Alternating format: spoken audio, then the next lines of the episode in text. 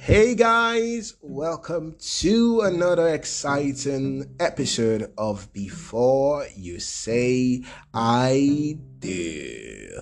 You know, as I always say on this show, that if you don't hear the I do, you know it's not me that is doing. It's another person that sees my that's hijacked this show. Okay guys, welcome to the month of love, February. I always think about February as a month of love, like, you know, people want to fall in love, people want to be dating, and that is why I took the liberty to handle another most listened episode of my podcast on the show. So, questions to ask yourself while in a relationship, because people do not know the right questions to ask themselves while they are dating. You know, they just want to date and you know, without asking questions. Oh, how badly did I do last relationship? Am I worthy of even entering into a relationship? I mean, should any guy even really show me love? Should any lady even give me their heart? You know, the last heart, did I break it? You know, did it fall out of my hand? Or, you know, all of those things you need to ask yourself. You know, for self and proper evaluation, it's very key, very important. You know, so if you don't ask yourself all of those, I mean, I don't know how you want to, you know, do it. Okay, so we're just going to be going into today's episode. So like I said, this is question to ask yourself while in a relationship. This is a series. We had it almost 3 years ago, and it really blessed so many lives. You know, several people have been calling to, you know, be featured and all that just because of this, because it was a blessing. So now we are adding more flesh. We are not just making it an episode, but a series, a four-week long series. Okay,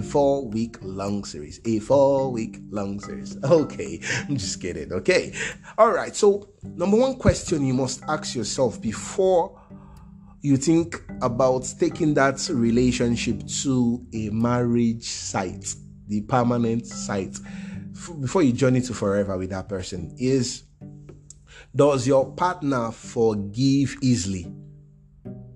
If he forgives easily or she forgives easily, you know, do they equally apologize easily? Because one thing to forgive, I can forgive you, but when it comes to me offending you, I'm not gonna apologize, so it can happen like that, and vice versa.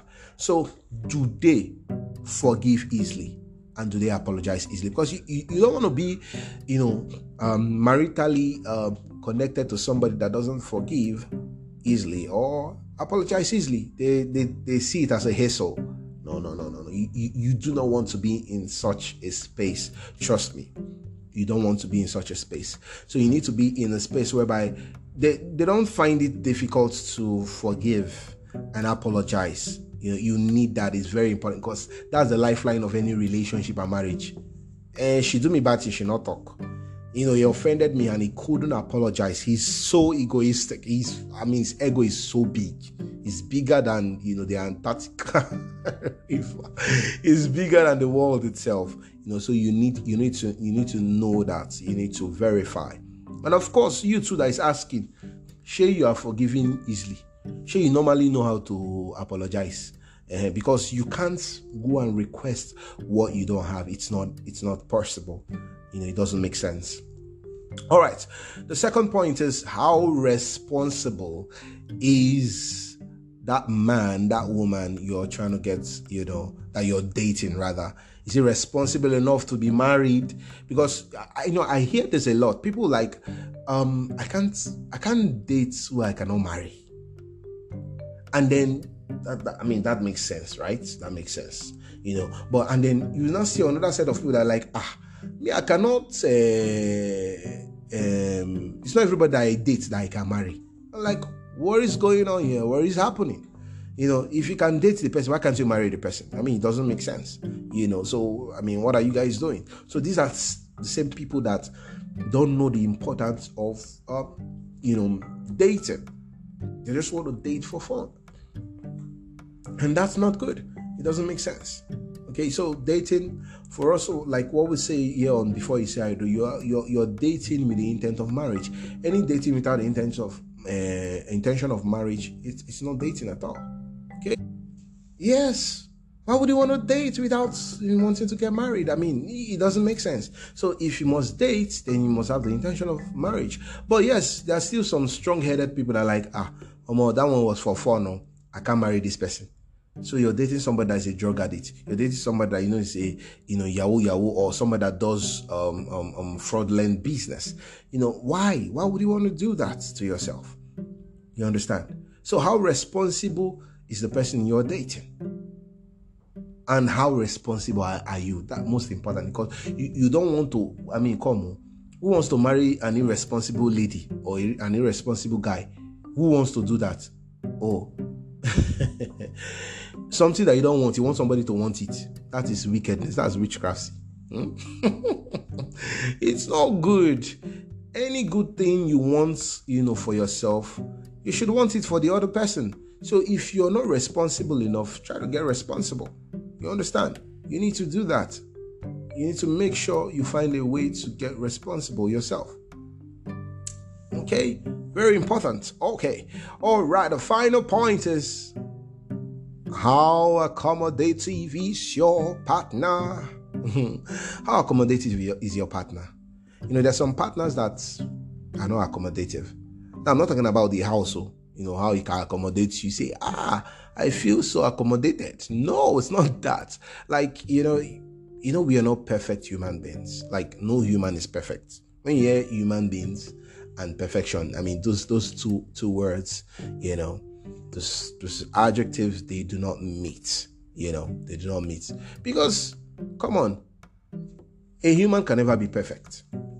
So, I don't see any reason why someone will be looking for perfection. So you need to be involved with somebody that knows that you're not perfect and handles you in such a way. There's some perfectionists, like I think in the temperament, I heard that is the melancholic. Now them really like perfectionism. They are the ones that love perfectionists, and they are just, because they are like that too, and so they would like to have, it's not like it's a bad thing, it's not like, if you can manage it very well, it's fine. But at least in your perfectionism, you should know that not everybody would be as perfect as you are. So create allowance. That's what the Bible says. Make allowance for the faults of others. So this person will not be able to brush their teeth as much as well as you can, or cut their hair, or trim their nails, or something, arrange the house, so just create that allowance for that, so how accommodative is your partner, when it has to do with your excesses, is your partner, accommodative, maybe you are someone that likes to pick your eyes or pick your nose or more. That one is bad though. You will miss out on accept. But then you should be able to, like, in love, how far, babe? Look at what I am. Come and wash your hand.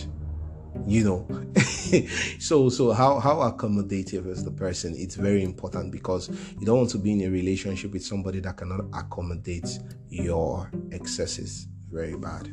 Very, very bad. Okay, so guys, this is the much we can take for this series opener for the month of February. It's really beautiful, and I hope that before, or at least now you're in that relationship, you should be able to ask yourself, words you need to ask yourself, like the right questions you need to ask yourself now you're in that relationship. Of course, for January, what we talked about, something, things to consider before you fall in love. Now this one, now you're falling in love. Oh yeah, should you go further or should you stop?